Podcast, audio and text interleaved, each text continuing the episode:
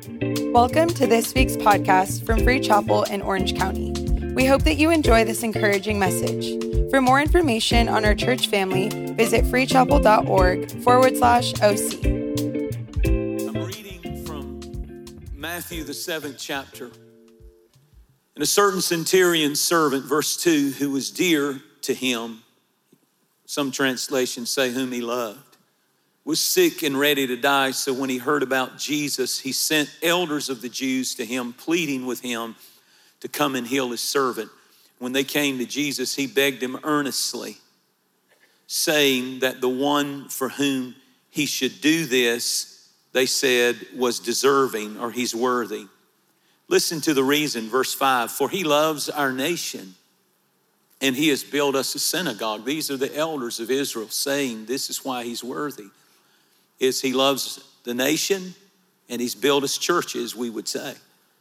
Then Jesus went with them, and when he was already not far from the house, the centurion sent friends to him, saying to him, Lord, do not trouble yourself. I am not worthy that you should enter into my roof.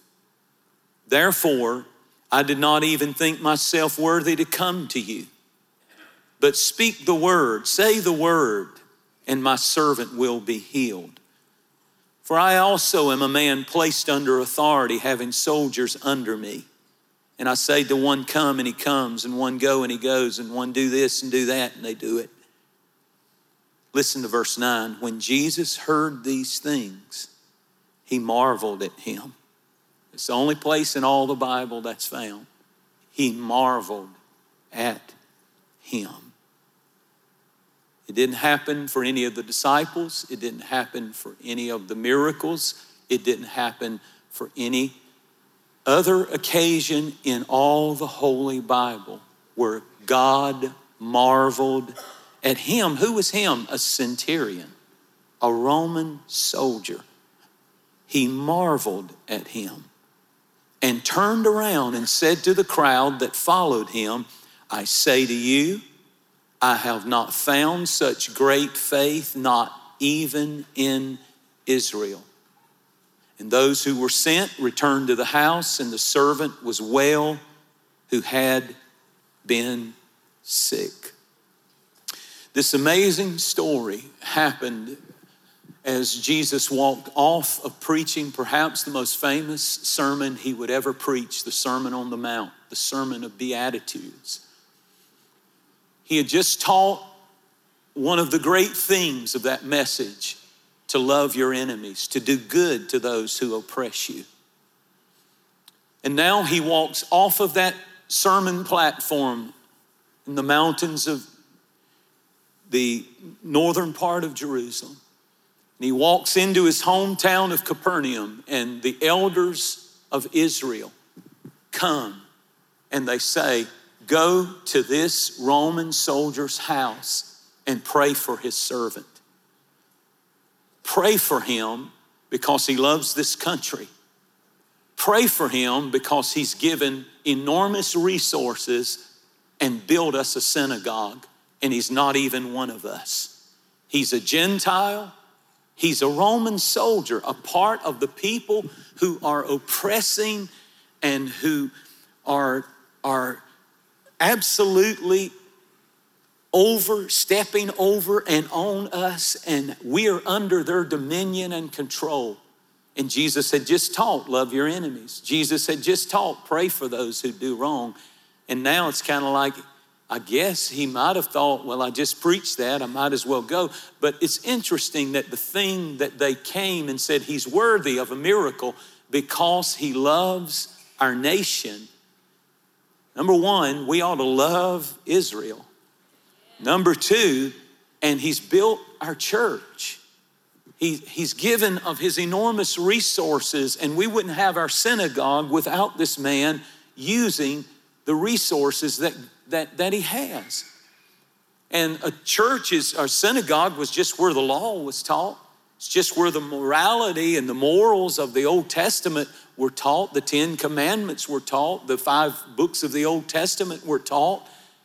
And he liked that. He liked that better than the religion of the Romans. And what I want you to understand is I, there's, there's three quick things that cause this man to stand out. This is what great faith can do. That's what I'm preaching on. This is what great faith can do. This man had three things that caught the attention of Jesus and called him to and caused him to marvel. The word marvel means to be astonished. The word marvel means to be amazed and to stand in awe. One translation said to take the breath away. Can you imagine God in the skin of human man, veiled in flesh, was so moved not by a preacher, not by a disciple, not by a rabbi, not by a scholar of the Torah, not by someone who, who, who performed great miracles, but a man who was not even, I want to call him a non religious man, exercised so much faith in what Jesus, who he was, and what he was able to do that Jesus said, I'm not impressed with titles, and I'm not impressed with religion, and I'm not impressed with how many scriptures you can quote and how many praise songs you sing that you really don't mean because you really don't believe that God will do anything that He hasn't, that was beyond normal. But when he saw a non religious guy look at him and say, Don't come to my house, they said he's worthy, but he said, I'm not worthy. And the closer I get to you, because as Jesus started getting close to his house, the closer you get to Jesus, anything in you that's proud and anything in you that's arrogant and anything inside of you that says, I'm worthy, I look at me, I'm wonderful, God ought to bless me. I don't understand why you haven't answered my prayer. I did this, I gave my time, I did that, I did that, I did that.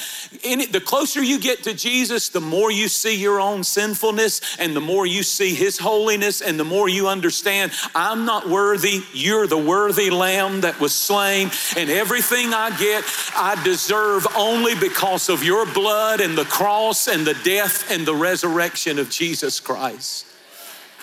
I don't deserve anything.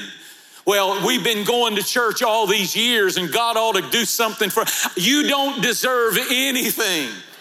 All of your righteousness is as filthy rags. But when you look at him and you say, His blood deserves a miracle, His blood deserves my family being saved, His, on, his suffering on the cross absolutely is worthy of a healing in my life. Worthy is the Lamb. And when this man, a non religious man, said, when Jesus was getting close to his house, notice what he loved. He loved his country, he loved the country that he was in. I just want to pause and I want to say, I still love America. I still love the red, white, and blue.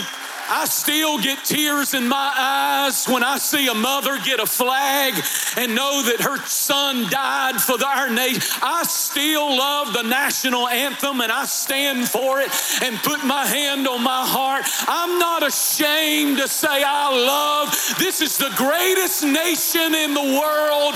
There's none like it.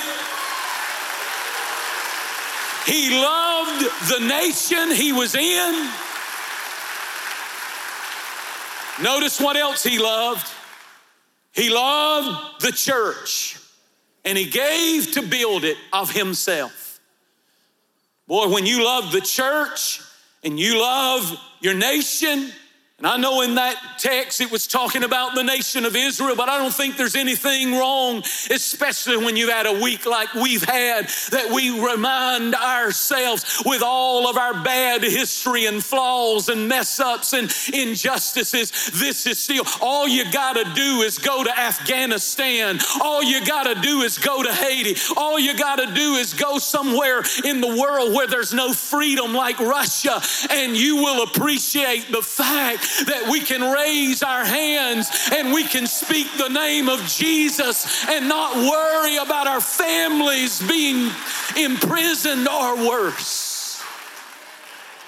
Take a praise break and thank God for our nation. I love our nation and I love my church. Come on, do you love your church? I'm just going to preach a minute. We better get up and get back in church. We better get up and announce with our physical presence, I love my church.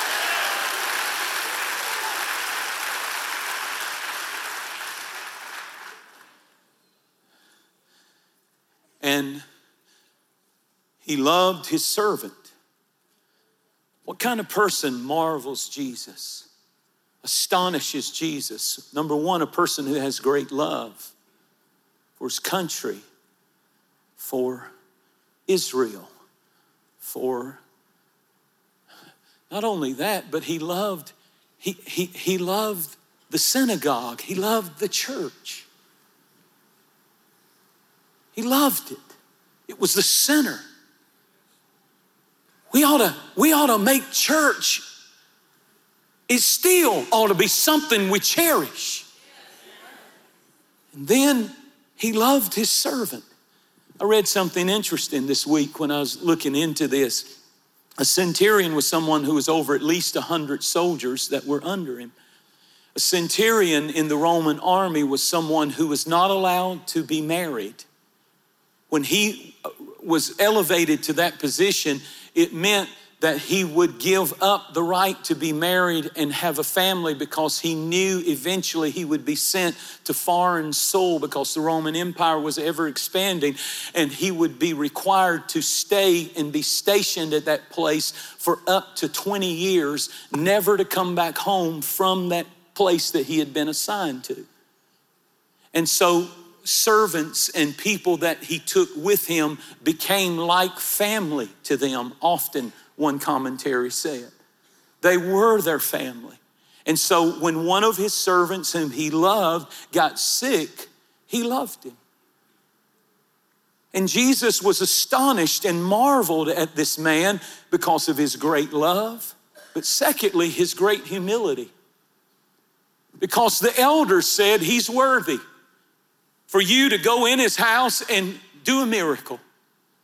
But the man said in the text, I didn't even feel worthy to come to you.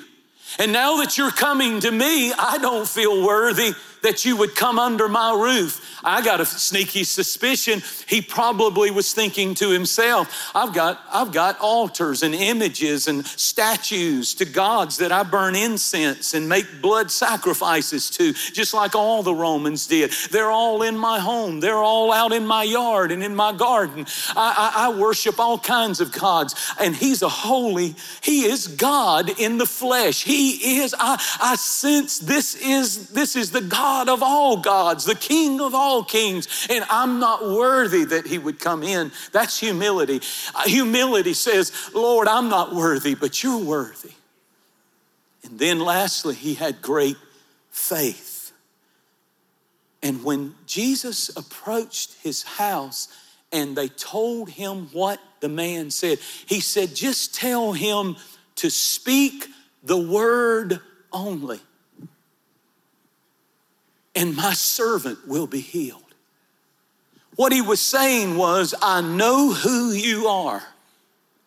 And Jesus, the Bible said, did something that the angels couldn't make him do, the sun, the moon, the stars could not make him do.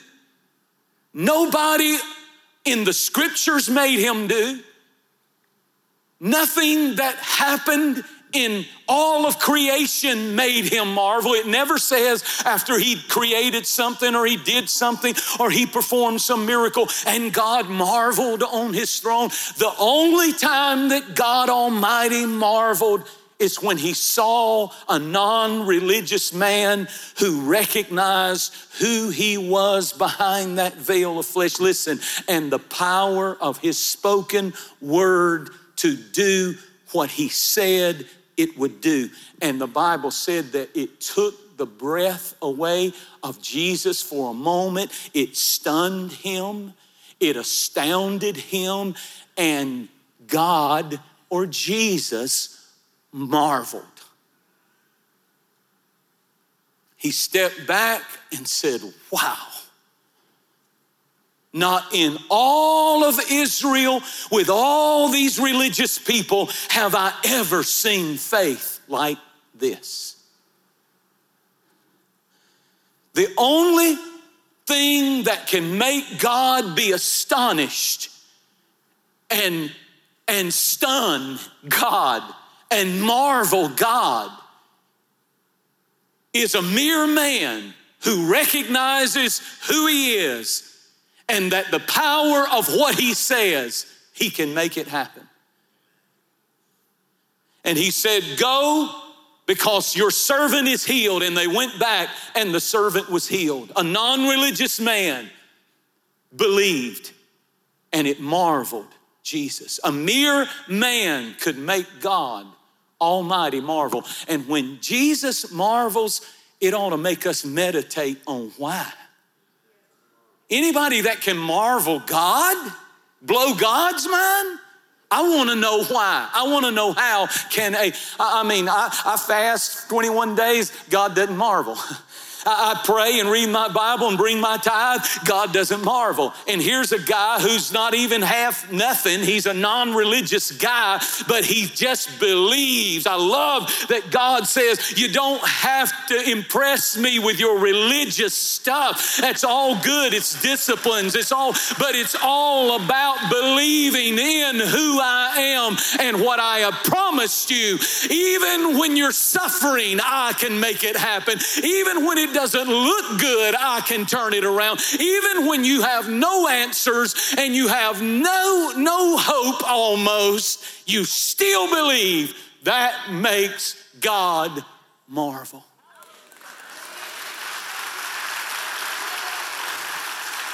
When Joshua fought five different armies, and the sun started going down, that same spirit came on him. And this brash captain looked up at the sun setting and he knew that I've got the enemy on the run. And when the sun goes down, they're going to get away and they're going to keep coming back and attacking me and my family and my nation and my people. And so he prays a bold prayer in Joshua chapter 10. He said, In the sight of all of Israel, he prayed, Sun, stand thou still and moon stand still. And the sun stood still about a whole day until the people had avenged themselves of their enemy. And there was no day like that before and after that the Lord hearkened unto the voice of a man. The sun didn't make God marvel. A mere man who, who made the big ask, who had the boldness and the courage to look up at the sun and say to the sun that God created, I'm a man set under authority, and I've got a name that I can call on. The God who hung that sun, I want you to make it stand still. And God stopped the universal orbit for one man I don't know what's in orbit. I don't know what's moving, and you think it's unstoppable. But when you stand up and you say, But Lord, I don't have to have you come into my house and see a vision of you glowy at night, you just send the word. You give me a promise, and I'll take that promise, and I'll go against all the orbit of everything coming around, and I'll stand and say, Stand still. Let the word come and bring to pass what God has promised promise. Somebody praise God that only you and I can make God marvel.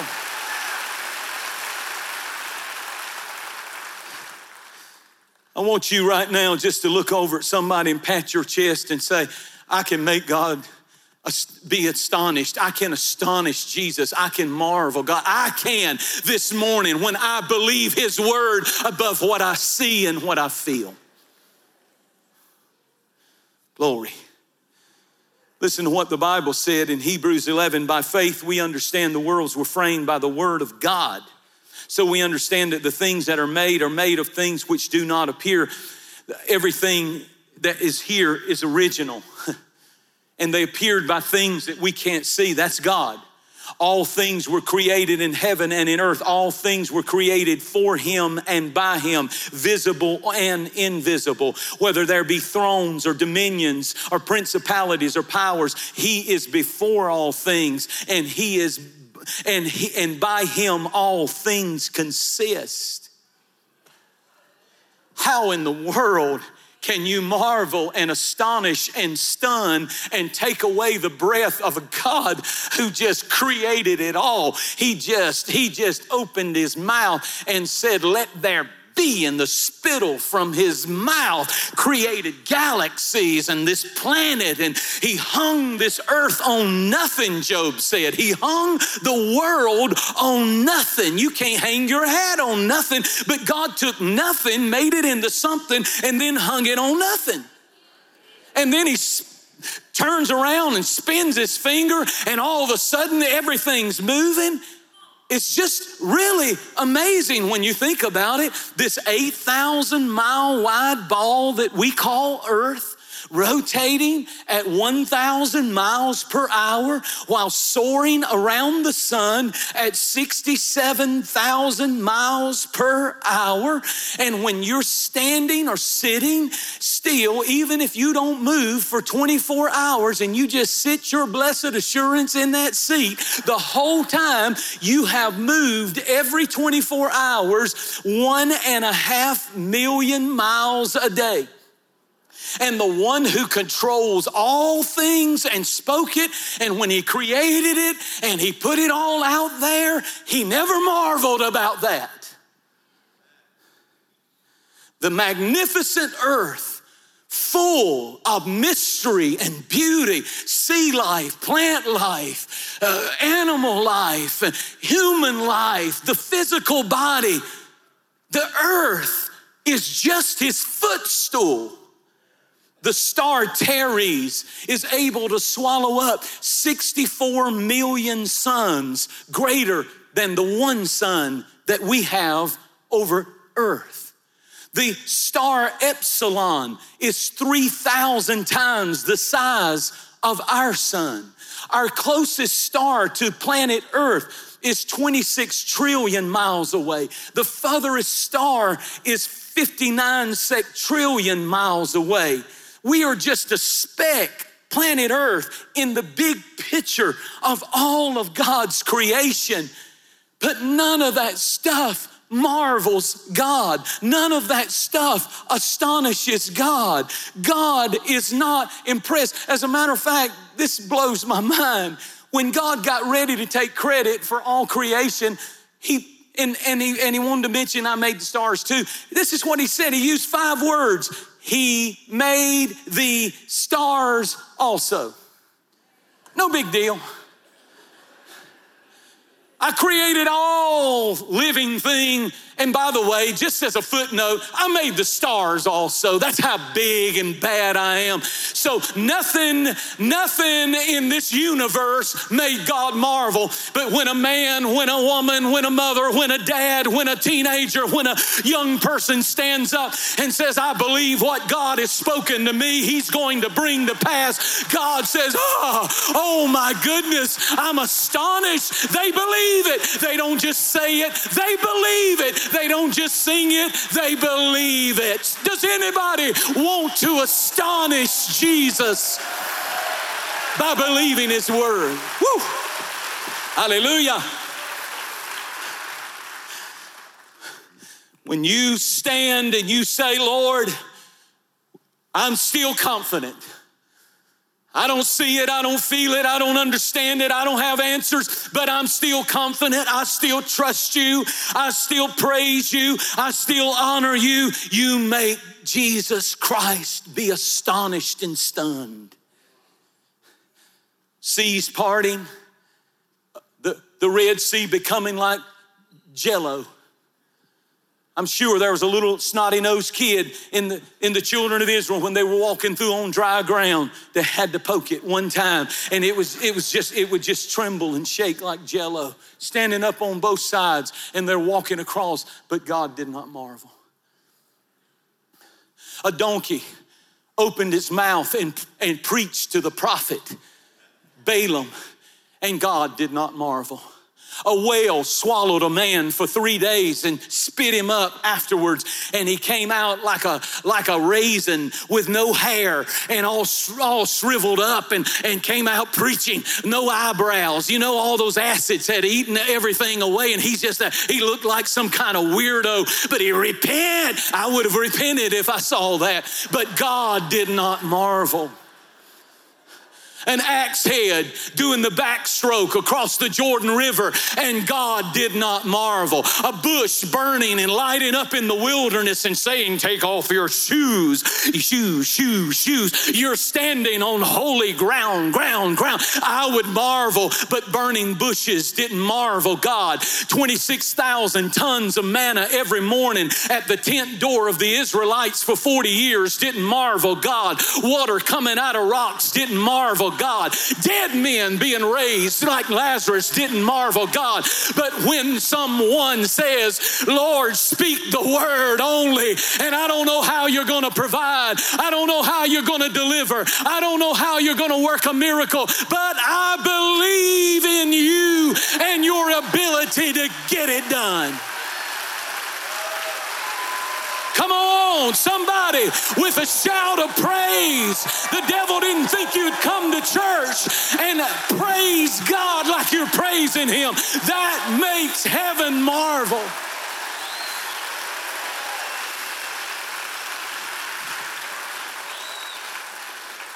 Old Jehoshaphat got a bad, bad letter from Sennacherib, evil king. He said, I've got 600 chariots of iron and I'm gonna run all over you. And he sent it in a letter. He took the letter to the temple, put it on the altar, looked up to heaven and said, God, we, we got mail. Because you put me here, and I know you're good, and I know you're faithful, and I know you love me. And I don't understand this attack. And I don't understand this letter. I don't understand this x ray. I don't understand this news. I don't understand these dark days. But I know you're working all things together for the good. And so God said, Well, I tell you what to do, Jehoshaphat. Take the praise singers and tell them to get out on the front line. Don't send any weapons with them. Just give them a tambourine and give them a harp and give them a violin, give them a guitar and a saxophone and, and, and, and tell them to get out there and do nothing but talk about how good I am and how merciful I am and how I'm a generational God and my mercy endures from one generation to another. Don't care what the times bring, don't care what the culture brings, don't care what time, what evil brings, don't care what Antichrist wants to bring. Bring it on. Greater is He that is in us than He that is in the world. And the Bible said when they got out there and they started praising God. That's why what we're going to do tonight, that's why what we're doing in here, it's more than the loud, annoying person behind you while you're trying to soak it all in. No, sometimes you don't understand. That's a former alcoholic. That's a former jailbird. That's a, that one on your right over there. Look at him. He's a former alcoholic. That one was a manic depressive. That one was lost. That one was sick and dying of COVID. But here they are in church this this morning. You don't know why people are so noisy. You need to leave them alone. Maybe the Bible said, rejoice with them that rejoice. Uh oh. That means if anybody on your road starts rejoicing, you have a biblical mandate to jump in and say, I don't even know what we're shouting about, but let's go. Let's go. Let's go.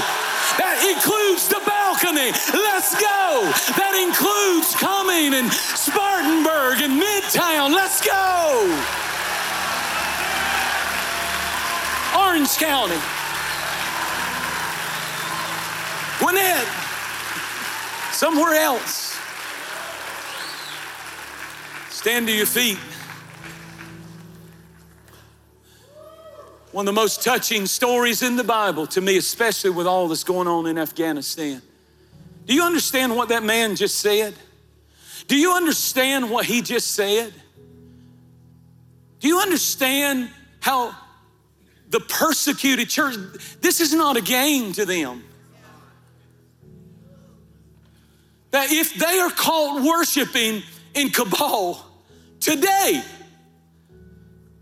they will be reported. Somebody will tell, and their daughters could be kidnapped and given to some man to be raped and used the rest of her life, never to hear the name of Jesus again.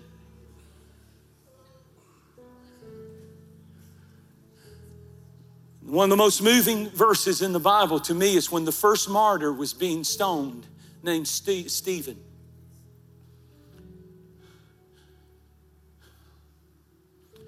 As they were hitting him with stones, the same demon, demons never die, the same demon that hates Christianity, that is manifest with soldiers and with swords in their hands, making Christians on the beach get down and either deny Jesus Christ or be beheaded. Well, there's a church in Afghanistan right now, somewhere in a basement,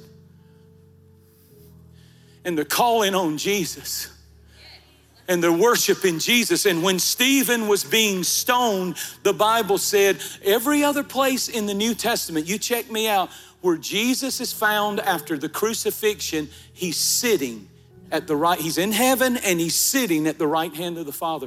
Only one time does it say different.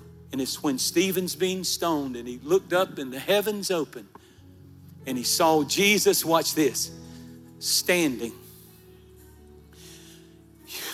You don't understand what I'm saying. When you stand up for Jesus, you need to hear this. When you stand up for Jesus, He'll stand up for you. I can't imagine the flag. I, have taken a lot of flag, but I can't imagine the flag you're taking. But oh, man of God, when you stand up for Jesus, look out. God stands up for you. We have the ability to marvel and astonish and stun God and make heaven stand up.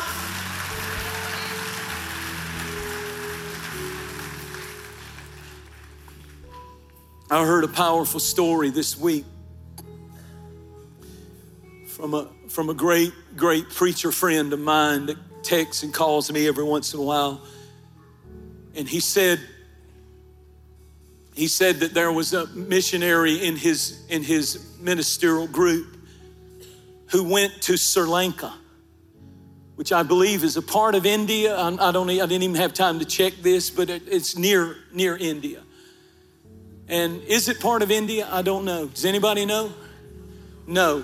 So it's near, it's borders with India. So that's the way he told it. And he said this pastor went there. They had never had a Christian church in this community. Never. Worshiping multiple gods, statues. If you've ever been there, you know, you know the culture. And this guy goes in and he's preaching Jesus' name and he's baptizing the believers in the holy river that's dedicated to all those gods. And they're getting saved and getting baptized and getting saved and getting baptized. And this is what he said happened. He said the priest in that area got so upset that they took poison and they snuck in in the cover of night and poured poison in his well the water that they only water they have to drink, to clean, to cook, to wash with. He po- they poisoned the well, and someone, a sympathizer from from from the community, heard about it and came at four in the morning and slid a note up under the door and said, "Don't drink the water; it's poison." And so that man called his bishop and he said, "What am I going to do?" And the bishop said, Let me pray about it. And he prayed about it and called him a few hours later. And he said, I found in Second Kings chapter 3 a story of poison water in the Bible. And God told the prophet to pour salt in the water and then to drink it. And he said, That's what I want you to do. True story. I believe this man. I know this man. He don't. He, he wouldn't. He wouldn't make this up. He said his friend went home, got the phone call, and told his wife and his children. They got on their knees. They prayed. They heard from heaven. Listen to this. He said they went outside and they pulled the bucket up and said that there were people that were watching, and the priest had basically set up a, a little camp across the street having a celebration. And he pulls the water out and he says, In the name of Jesus, if I drink any deadly thing, it shall not hurt me. And he drinks the water, and his family drinks the water, and nothing happened to him. The people were astonished, but wait a minute. A few months later, a massive drought hits that place, and every well in the city, including all those priest wells, they all dried up. There was only one well. That preacher called his bishop. He said, The whole city is lined up at my church every morning wanting water. What happened? One man heard a word from God and he stood on it and he astonished and marveled heaven. And God said, I'll stand by that man. I'll stand by that woman. I'll stand by that grandmother. I'll stand by that mother, that son that takes a stand on what God has promised. Throw your hands up all over this room and with a mighty praise begin to cry out. Thank you for listening to this week's podcast. To watch our latest message, be sure to subscribe to our YouTube channel. To stay connected, follow us on Instagram and Facebook at Free Chapel OC.